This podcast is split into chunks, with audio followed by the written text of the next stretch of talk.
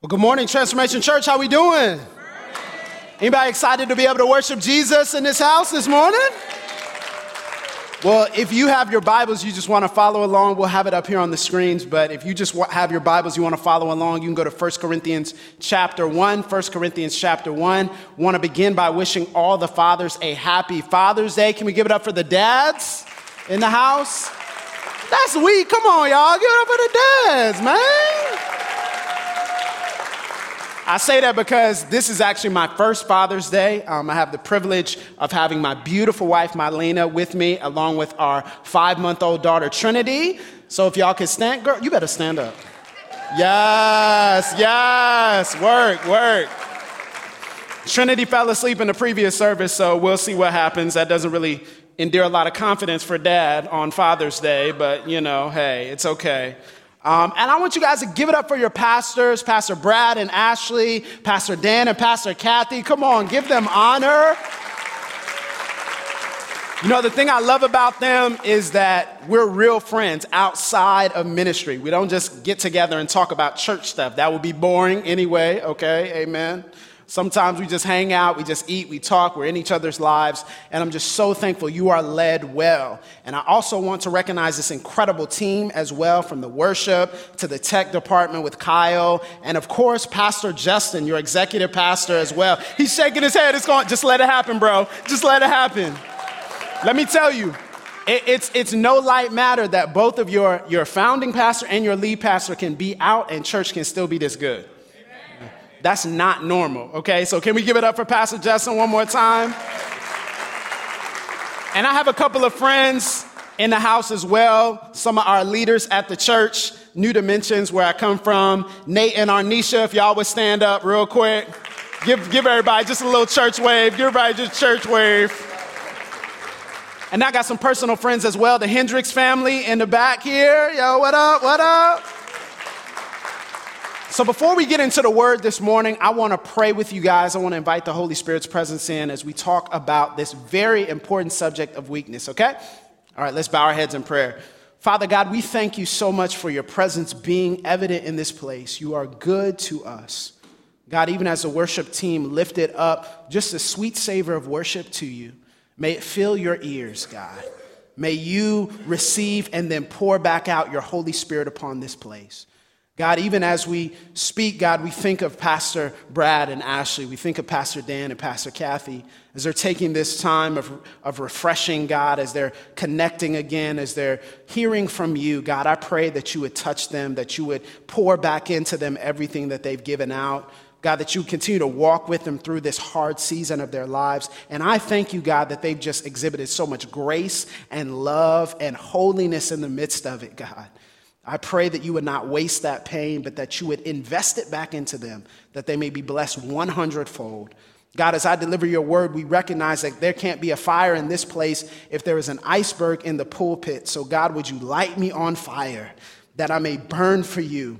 May the words of my mouth and the meditation of my heart be acceptable in your sight, O Lord, my strength and my redeemer, in whom I trust. It is in Jesus' name we pray. And everyone said, now I got a question for you guys. How many, how many of you are basketball fans? Now hold on, hold on. Put your hands out. Before you put your hands out, I'm not talking about you post about basketball on Facebook, okay? Real fans. How many y'all are real basketball fans? Let me see your hands. Okay, so it's not that many. Okay, all right, I see you, I see you. How many y'all were watching the NBA Finals? Who are y'all rooting for? he said Chicago. he said, I'm throwing it back. It's MJ and nothing, okay? That's what it is. So I was watching the NBA Finals, and it was a great series. It was a very short series, okay? Brooms out, okay? Sweet. But the interesting thing about it is it made me think about great finals moments. Now I'm a basketball junkie. From a young kid, I was loving basketball, would study it, would read all the books, would watch old games, you know, that black and white, you know, the black and white back when we didn't have color television. I wasn't around then, okay? All right? I wasn't around, but I would go back and I'd watch those games. And one of the greatest performances I remember was in 1970. Does anybody remember the 1970 NBA Finals? No? Okay, it was between the Los Angeles Lakers and the New York Knicks. Okay, so the Lakers were stacked. They had Jerry West, they had Wilt Chamberlain. I mean, a crazy team. The Lakers in that era were unbeatable, were unstoppable in certain years. But the Knicks had some, yes, Gail Goodrich, exactly. We got a basketball historian here. He gonna check me. I'm like, okay, let me check my notes here. Uh, Siri, what is? I'm kidding. But so the New York Knicks, they had a crazy team too. They had Walt Clyde Frazier, they had Phil Jackson, who would go on to coach the Chicago Bulls, Dave DeBusschere, and then they had one particular guy who was the core of what they did. His name was Willis Reed. Anybody remember Willis Reed? My man remembers Willis Reed, one of the top 50 basketball players of all time. Willis was crazy with it. He was 6'9, 240 pounds, power forward center. He could take you out and shoot over you. And he was playing against some of the greatest centers of all time in that era. But the problem was when they were playing the Los Angeles Lakers, the Knicks had a catastrophic injury to their star, Willis Reed. He tore his thigh muscle. Now, I didn't say he pulled it. I didn't say he strained it. I didn't say he tweaked it. My man tore it. That thing ripped. And so I'm thinking, like, yo, that's crazy, because I'm thinking about how much pain. I've pulled a quadricep muscle before in track and field, and so I recognize how much pain I was in just by pulling it, just by straining it a little bit. But Willis Reed had a game seven to play. He was like, I'm not letting anything keep me from playing this game seven. Now, people were looking at him like, man, you can't play a game seven. Come on, man, you're going to be weak out on the court. But the interesting thing is, they shot him up with some cortisone, right? They gave him a few shots. You know, that's what they do. They don't tell you about it, but that's what they do to numb that pain. And Willis comes hobbling out there, and the crowd in Madison Square Garden in New York, New York erupts. They go crazy because Willis Reed was their heart and soul. Now, was Willis Reed great in game seven? No, it wasn't one of his best games, but he hit the two most important shots of the game, and those were the first two points, or first two shots, first four points for the Knicks. He had a jumper from the free throw line, and then a jumper off the right side, off the wing, 16 feet, right over a defender's outstretched arm, and the crowd goes nuts. And from that point on, the New York Knicks dominated the game to win the NBA title. It was Willis Reed's weakness that propelled them to a championship. And much like it was Willis Reed's weakness that propelled them to a championship, I'm here to tell you that it is our weakness that propels us in the way of Jesus.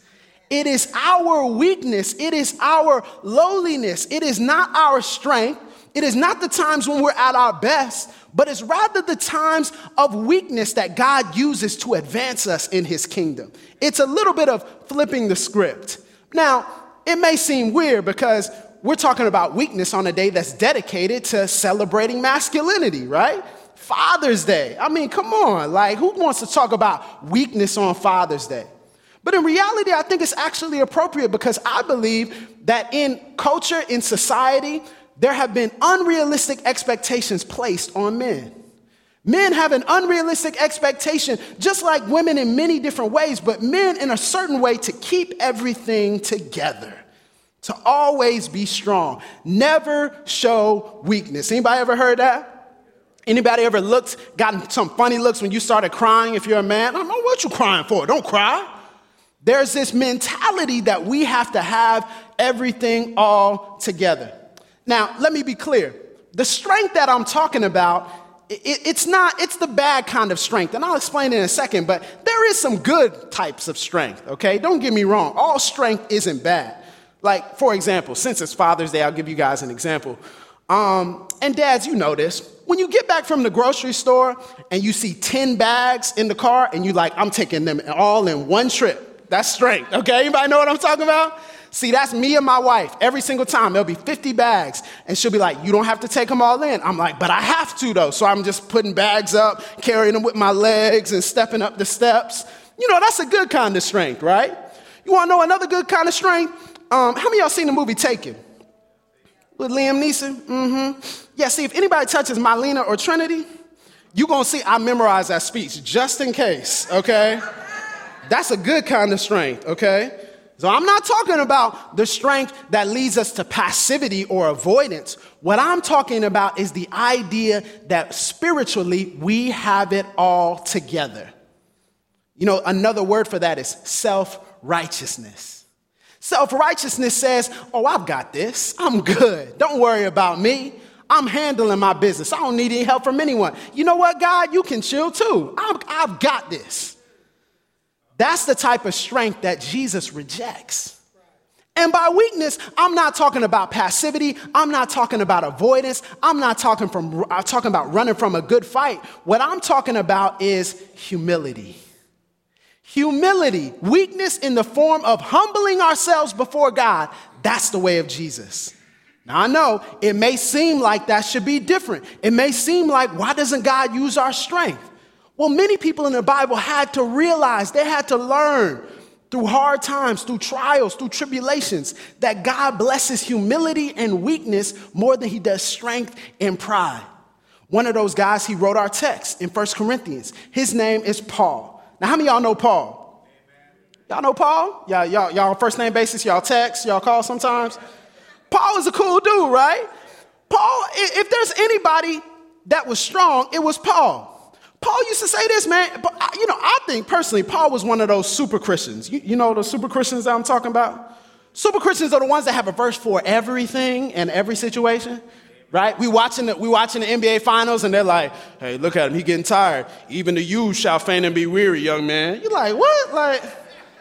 I'm just trying to watch the game. Like, you know, I mean, nothing wrong with the word. I just want to eat sometimes and, not, and the prayer not be 30 minutes. You know, I'm just, I'm just saying. I'm to be honest with you, okay? But the interesting thing about Paul is he was a super Christian in name only. Because Paul wasn't really a believer in Jesus. Paul had a form of godliness, but no power. Paul, when they talk about Paul in Philippians chapter 3, it's very interesting because Paul introduces himself. He introduces himself to the Philippian church by reminding them of his righteous resume. And his righteous resume is stacked, y'all. If anybody was spiritually strong, it was Paul.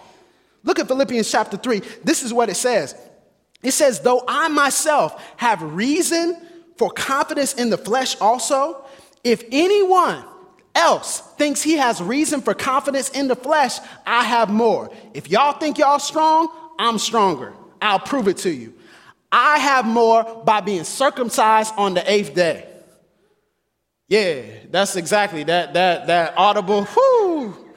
I don't, I wouldn't want to remember that and use that in an argument, but it's it's Jewish culture, so it's cool. Circumcised on the eighth day, cool, you're more spiritual than me. Of the people of Israel, of the tribe of Benjamin, a Hebrew of Hebrew. I'm a super Hebrew. I'm an elite Hebrew, the elite of the elite Hebrews. Then he goes on to say this. He says, As to the law, I was a Pharisee. The Pharisees were the scribes, they were the great academic theologians. They knew all the word, they memorized it, they were deep. A persecutor of the church. So, this is the interesting thing. Paul actually persecuted true believers. It's crazy. It's crazy to think about people following Jesus, but actually persecuting real believers. You know, and that doesn't happen today, you know. Facebook. excuse me, excuse me. That happens on social media all the time, doesn't it? We recognize that Paul was a persecutor of the church. As to righteousness under the law, blameless. You couldn't accuse me of anything. But get this this is the proper view of strength that Paul sets up for the Philippians and he gives to us today. But whatever strength, whatever gain I had, I counted as weakness for the sake of Christ. Whatever I could put forward to prop myself up, I let it go so that Jesus could count me weak and humble and use me. What am I trying to say? All I'm trying to say is Jesus is the only strong one, y'all. There's nobody truly strong outside of Jesus. And that leads us to the reality that weakness is the way of Jesus. Everybody say weakness. Before we can talk about weakness, though, we need to talk about strength. Let's talk about this. Okay, number one, strength is not a kingdom requirement. Strength, self righteousness, remember the definition, is not a kingdom requirement. Look at our text in 1 Corinthians 1. What we see here is that Paul is writing a letter to the church at Corinth. Now, the interesting thing about the church at Corinth is Paul had to write them two letters. They must have been in bad shape for Paul to have to write them two letters, okay? That's crazy. If Paul writes me one, I'm like, okay, I'm good. Paul wrote a second letter to them. But in the first letter, he's establishing the foundation. And he says something interesting in verse 25. He says, get this, for the foolishness of God is wiser than men, and the weakness of God is stronger than men. Now that's interesting because he's using a little bit of hyperbole because is God ever foolish? Y'all better answer. He, he looking. Is God ever foolish? Is God ever weak? This is what he's saying. On God's worst day, he's still better than your best day. Even when God is weak, he's still stronger than you. Do you realize that? That sometimes we need to take a step back and say, oh no, I'm not going to be able to outdo God being God. Can, can I just say it like how I would say it at home since we family? You ain't going to outdo God being God. Nobody can take his place. Nobody can supplant the Savior. Nobody can demote the divine. What he says here is even God's worst is better than your best. That's a very sobering reality, right? Then he goes on to say this. I love this, y'all. Y'all got to catch this. See, you got to actually read the text, man. I'm telling you. Look what he says. For consider your calling. Now say this like you would say it. For consider your calling, brothers. Not many of y'all are wise according to worldly standards. Not many of y'all are powerful. Not many of y'all are of noble birth. Don't let the weird syntax confuse you. Paul is dissing them, y'all. He's throwing some spiritual shade on them. He's basically saying, you know what? Y'all ain't really that smart. You know what? Y'all weak, real talk. Y'all weak. You know what? Y'all, y'all born on the wrong side of the tracks, ain't you? You know, sometimes we got to do this. Dads, have you ever had to put your son back in his place? You know, he, he got a little under a, a little underarm hair, he got a little chin hair, he got a little deep, deep voice. Yeah, he starts sticking his chest out at you, and you had to let him know, hey, hey, hey, this is my house, boy. I haven't had to do that yet, and I don't think I would do that with my five month old. It, doesn't work. She just laughs and, and poops and does all that stuff. Paul is letting them know he's doing a little spiritual smack talk on behalf of God. Now remember, y'all ain't that impressive. What is Paul trying to say? Paul is trying to remind them and show us, listen, that strength is often an optical illusion.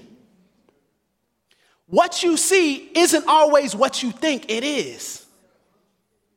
Can I give you an example? How many y'all lift weights? How many y'all lift weights? Don't be ashamed. Put your hand up. Don't be ashamed. There you go. So here's the interesting thing. When I started lifting weights, it was in high school and it was for basketball. And I was on the JV team, freshman coming in, and I wanted to prove to my coaches I could play varsity, man. Like I looked at those I'm like, man, they ain't that, they ain't all that. Like I got this, man. Come on. So we started doing weight training. Now, I had a lot of speed, I had a lot of defensive ingenuity, I had a high basketball IQ, but your boy was weak, y'all. I mean, I was weak, okay? It was a bad situation. So they were like, yo, we got to get you in the weight room. I'm like, cool, cool. But here's the thing we had those plates where it looked like there were 45s, those rubber plates, but it was actually 10. Like, so it wasn't actually, it looked better than what it actually was. And so they put two 10s on either side. And so I'm looking, I'm like, man, that looks like a lot of weight. But they didn't tell me how much weight was on there, y'all. That's dirty, okay? Don't do that. They ain't tell me how much weight was on there. So I get down, they're like, yo, TB, get this, knock this out. I'm like, yeah, let's go. And so I'm like, man, I don't know what's about to happen over here. But see, I didn't realize there were 20 pounds on either side. So I'm like, yo, yo, yo, this is cool, this is cool, this is cool.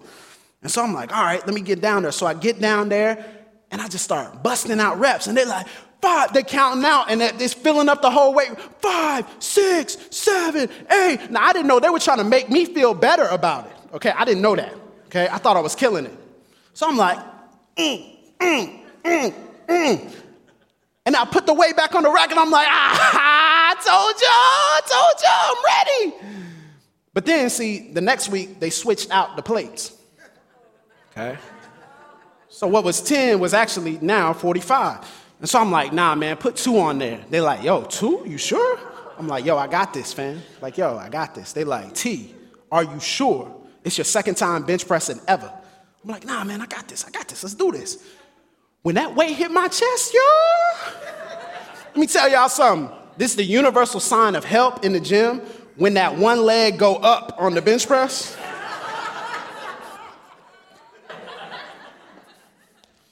call 911, okay? When, that, when if it's two legs, definitely call 911. I was like, hold up, man. Like, how you gonna sit up here and, and what, yo, man, how you gonna do this to me? See, I thought I was doing better than what I actually was. You see, sometimes we're lifting so much weight and we think we're lifting more than we actually are. Sometimes we think we're further along spiritually than we actually are. Do you realize that some of the stuff we do publicly, God don't honor it in private? See, some of us, we like to put up a front that publicly on social media, us and God, we have this banging relationship. It's amazing, yo. I spend time with the Lord all the time. And in reality, you don't. You know what the Lord will do? Sometimes He'll put a little bit more weight on there. You say, You lift this by yourself since you think you're strong. A lot of the things that we see publicly that we honor and we say, wow, this is amazing, this is great, this is awesome, these people are holy, these people are advanced, these people have lots of money, they have great status, they're celebrities. It's an optical illusion. Because in the kingdom of God, the criteria is different, y'all. You can't come to God with your puny strength thinking that you're gonna dictate things to Him. That's not how it works. Paul had to realize it. And get this there are so many people in the Bible who had to realize it too. We'll get to that in a minute. Here's what I'm trying to say strength draws attention to us. Strength draws attention to what we can do. Strength says, you know what? I'm capable of this and I don't need anybody's help. You know, some people have used this as an excuse to say, man, I don't need to be in a community of believers. I got this. Man, I'm good, man. I'm not talking about the people who are stepping away for a season because they got hurt in the church. They're trying to heal. Maybe they've gone through some things. That's not what I'm talking about. I'm talking about the people who say, you know what? I got this. Sometimes life will put so much weight on you that you realize you can't do it by yourself. Strength, it draws attention to us. Strength says, look at me. The only problem is you didn't get into the kingdom of God by saying, Look at me. God didn't pick you because you were good.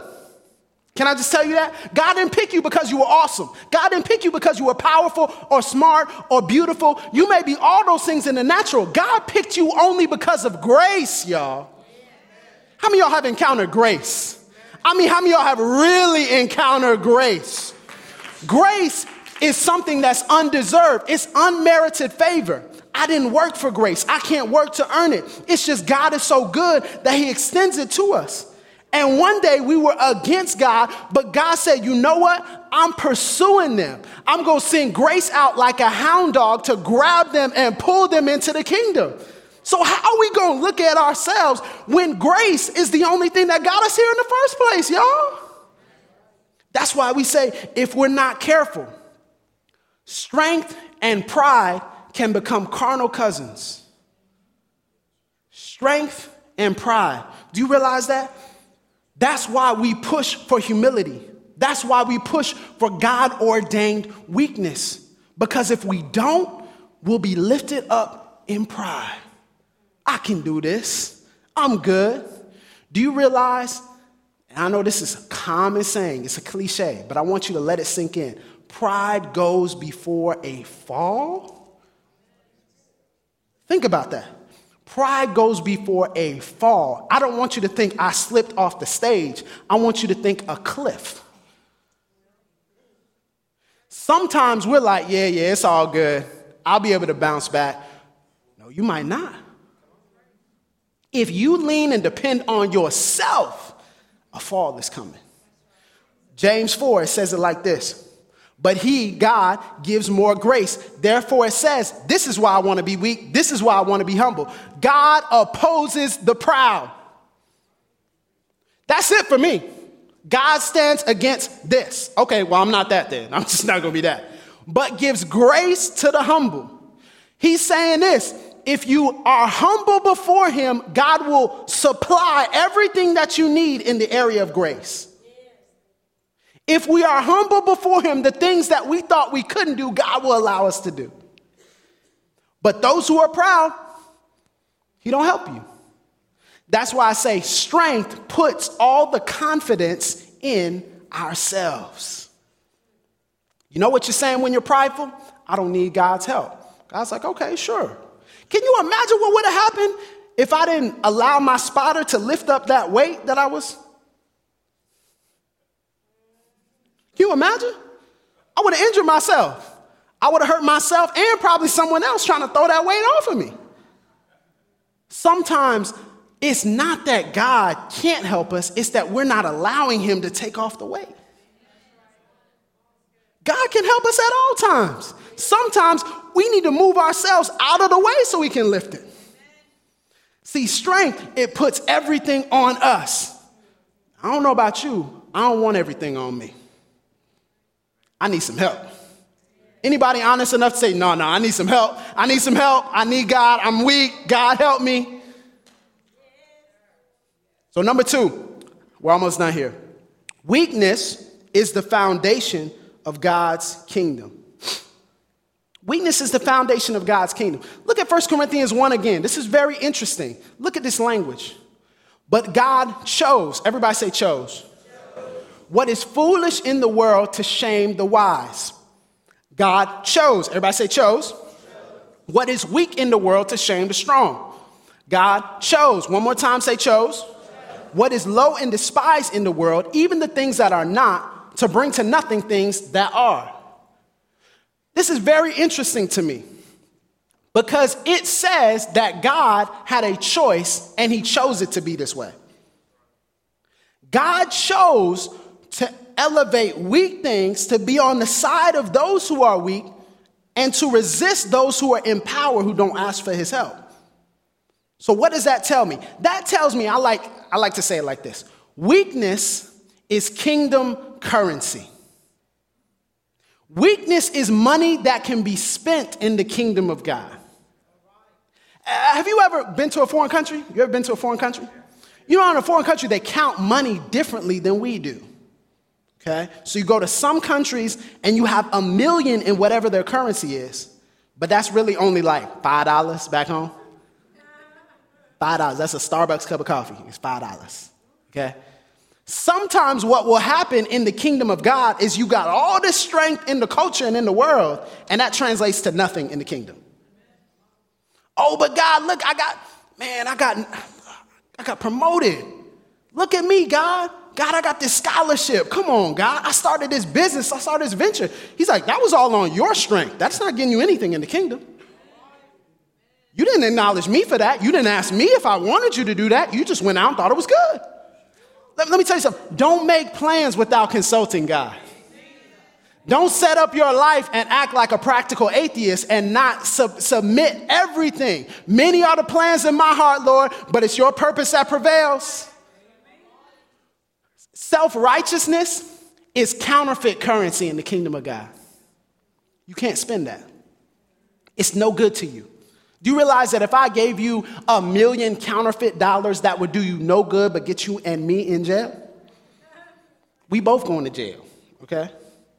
See, self righteousness can't be spent. And here's what we have to understand is that the blessings and the favor of God don't come cheap. It's not cheap. It's not like you can pull something out of your, in, in your, out of your pocket and just purchase it. But the reality is, you have to go through struggle and trial to get the blessings of God. You have to. There's this connection in the scriptures. I love it. It's a connection between, why did I say I love it? I hate it. What am I talking about? It's this connection between suffering and glory. I love the parallel, I don't love the reality. Okay, let's just put it like that. Suffering and glory. Those who suffer will be glorified with God. Those who suffer with him will reign with him.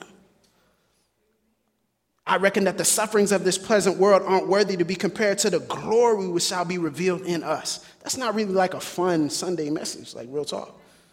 But the reality is, the kingdom of God says that you have to suffer and go through something to get the blessings of God.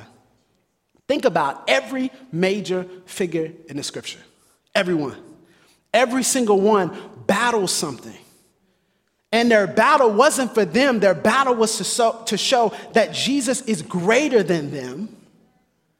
But here's the problem Jesus also went through suffering too. If you think you're gonna get out of weakness and Jesus went to a cross, you're fooling yourself. Jesus went to Calvary, man. And we think we're going to be able to get around. Well, you know, maybe if I pray this many times, give this much money to the church, serve the poor this many times, God's going to get me around that trial. That's not how it works. And I would dare say, if you're not going through trials, you should check yourself. Sometimes we think it's a blessing from God when really it's seduction from the enemy. That's another sermon. That's another sermon. I'm going to move on. I'm going to keep going this is what I'm saying weakness reflects attention back to its proper source. When you are weak, you can't boast in yourself. When you are weak, you can't be lifted up in pride. You don't have any bragging rights. But weakness acts as a deflector of the attention back to God. Do you realize that you are not called to receive what God alone is worthy of? When you receive glory that belongs to God, you're in violation. You're stealing from Him. Don't steal from God. Don't steal from Him. He deserves all the glory, all the praise, all the honor, not ourselves. And this is what's interesting is we don't realize as we do that, as we step back and say, God, I'm gonna give everything over to you, weakness allows God total access to empower us as he chooses. Weakness actually allows us to take a step further in God's kingdom. Man, this doesn't make any sense. It doesn't make any sense because it doesn't feel good. But how many you know everything that feels good to you isn't good for you? Sometimes we need to take a step back and say, God, I'm gonna be weak. Does it feel bad? It feels terrible. It feels like garbage. But what it's doing is it's allowing God total access to empower us as He chooses. Do you realize that you can't get a greater revelation of who God is until you're weak? On the other, this is a word for someone. This is not in my notes. On the other side of your trial is a greater revelation of who God is. You got to take a step back, though. You got to take a step back. You got to say, God, it's not me, it's you. I can't do this. I can't carry this weight on my own. And it's really the only option you have because if you try to hang on to that weight, you're going to hurt yourself. I love this. There's a man named John the Baptist. You guys have probably heard of him. John the Baptist, he had this opportunity, right, in John chapter 1 to exaggerate himself. He had this opportunity to build in his strength. The Jews sent priests and Levites from Jerusalem. The Levites were the priests. And they sent people from Jerusalem to ask him, they're like, yo, who are you? Because he was doing some crazy stuff. Now, I don't know about you, but, but you ever been mistaken for somebody famous? You ever been mistaken for somebody famous? No? See, I was in Whataburger one time with my dad. I don't remember what we were doing in Whataburger. But we were just hanging out in Whataburger, and then all of a sudden, I didn't have facial hair at the time, just full disclosure. All of a sudden, it's this group of girls who are in the corner, and they're like, oh my gosh, it's Kanye West! Oh my gosh! And I'm, I'm still looking down. I was like, I don't know what, who they talking to. And they, they, they walk up to the table like, oh, Kanye! And I'm like, no. Definitely not Kanye, okay? Chill on that. But you know, sometimes if you're the right person, there may be some benefits attached to that. So you're like, okay, well, let me act like I'm Kanye, you know. yeah. John the Baptist, he had the opportunity to act like someone he was not. They asked him, they said, Who are you? Now, if I'm John the Baptist, I'm gonna be like, Hmm, who could I be? Nobody could verify that's not true. I mean, come on, who could I be? You know what he says? He says, Nah, I'm not the Christ. They're like, What about Elijah? Nah. What about a prophet? No. Man, well, who are you then, man? You got to be somebody. He's like, I'm just a voice. Just a voice in the wilderness crying out. Make the way of the Lord straight. That's it. That's all I am. You see, you know you've reached spiritual maturity when you don't have to exaggerate how strong you are. Do you realize how free this is? That you don't have to exaggerate your capability and capacity for people who don't like you in the first place. When you reach spiritual maturity, you ain't got it. No exaggerations. I am who God called me to be. That's it. There is a freedom here. And the freedom is simply coming from this reality that when we are weak, when we are humbled, when we are lowly, it puts all of our faith in God. The world will tell you this that you need to be strong. This is what they tell men all the time. You need to be strong, no weakness, no lowliness. Be strong. If someone hits you, hit them back 10 times harder. If someone wrongs you, betray them. It's a dog eat dog world. You got to fight back. You got to have a mentality that says, I'm going to get the people who got me. And Jesus comes and he flips it for us and he says, You know what? Love your enemies. The world says, Man, you need to run to the front of the line. You need to take advantage of what you got. And Jesus says, Ah, the last shall be first. Protect your life, save it. Only put yourself in good circumstances. Jesus says, ah, if you want to save your life, lose it. And the world says, be strong, be self righteous, beat your chest, stick it out, tell people what you can do. And Jesus says, the way of Jesus is weakness. Weakness is putting everything we got in God. I don't know about you, there's nobody else that we could put our, our faith in that would never let us down. Only God. 2 Corinthians chapter 12, you can put that up on the screen. Paul, he had to encounter this re- reality when he had his thorn in the flesh. Now, this is what's interesting about it. He had a thorn in the flesh. If you read all of 2 Corinthians 12, he had a thorn in the flesh, in the flesh because he actually had revelation from God that was greater than anything anybody had ever seen. He was actually transported into what he called the third heaven. He had full revelation. And he didn't even get, this is the crazy thing. He says, I can't even tell you what God showed me. I can't even tell you. Do you realize how much I would hold that over your head if God told me something I can't tell y'all? Man, me and God, bro. I'll tell y'all one day, maybe. You know what Paul says? He said, Lest I be lifted up in pride, the Lord allowed a messenger of Satan to come and buffet me, to come afflict me. We don't even know what it was. Lest I be lifted up in pride.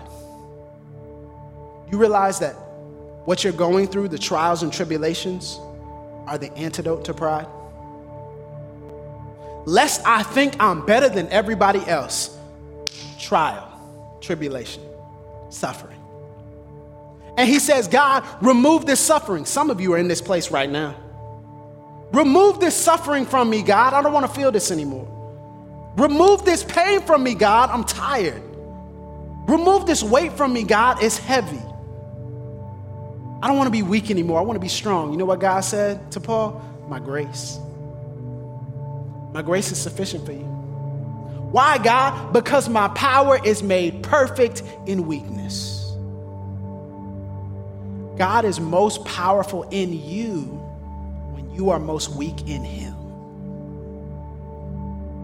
My grace is sufficient for you. So, in the end, weakness and humility will always be greater than strength and pride. Always. I want to encourage you this morning not to just let this go in one ear, out the other. Because if you're not in a trial right now, you will be. If you're not coming in contact with your own weakness, trust me, it's coming. You can set your watch by it. God doesn't want us to be lifted up but he says, no, no, no. For me to increase, you have to decrease. For God to get glory, we have to be weak.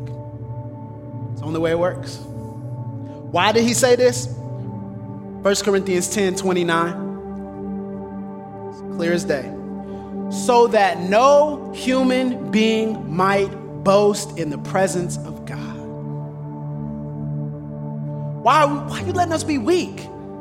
Why did God choose the foolish things of the world to confound the wise? Why does God do this? Why does God choose the weak things to shame the strong? This doesn't make any sense.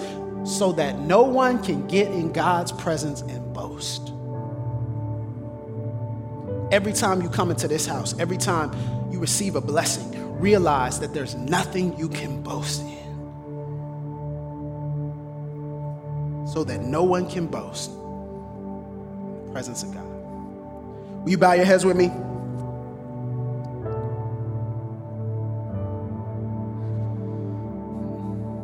Father, we feel your spirit in this place, your presence here. God, I thank you that your Holy Spirit gives us the power to walk through weakness. It is hard, but it is true that weakness is your way. I want you to lift up your hands right now with your head bowed, eyes closed. I want you to lift up your hands. Lift up your hands in surrender to God. God, all we have is yours. All we have is yours, God. Surrender to Him. And if you're a believer, I want you to make a fresh commitment today that I will not walk in strength and pride, but I will be weak and humble. It doesn't make any sense in the world's way, but God has come to flip that script. I will be weak and humble, even if it seems like I've been a Christian for 50 years. I know all this Bible. I know this. I know. God say, be weak. Be humble. Don't allow yourself to be lifted up in strength and pride because I can't bless that. That's counterfeit currency. Make a fresh commitment. You can put your hands down. And I want to speak to the people who are not a part of the kingdom of God. This is good news for you, trust me. The good news is you don't have to clean yourself up to be accepted in the kingdom of God. If you did, you'd be messed up because nobody can clean themselves up. You're not capable, no matter how long, no matter how much you think you know, no matter how smart you are, nobody can do it. The kingdom of God is simply this come as you are. Come. Yeah, but you don't know what I did last night. It doesn't matter. In that weakness, come to God. He will save, redeem, heal, restore, and deliver you. I want us to lift our hands and I want you to pray this prayer for some who are praying it for the first time. We don't believe that words, words uttered that the right level of words are going to save us. We only believe that faith can save us. But these words are just a, a, declaration outwardly to say to God, We trust you, we believe in you. I want you to repeat after me. I want you to say, God, I want you to say it like you mean it. Say, God, I thank you that you came to this earth to save sinners. I, I recognize that I am a sinner. I recognize that I am in need of a Savior. I recognize that I am weak. Jesus, I believe in you. I believe in you. I believe in you. Come and save me. Come and transform me.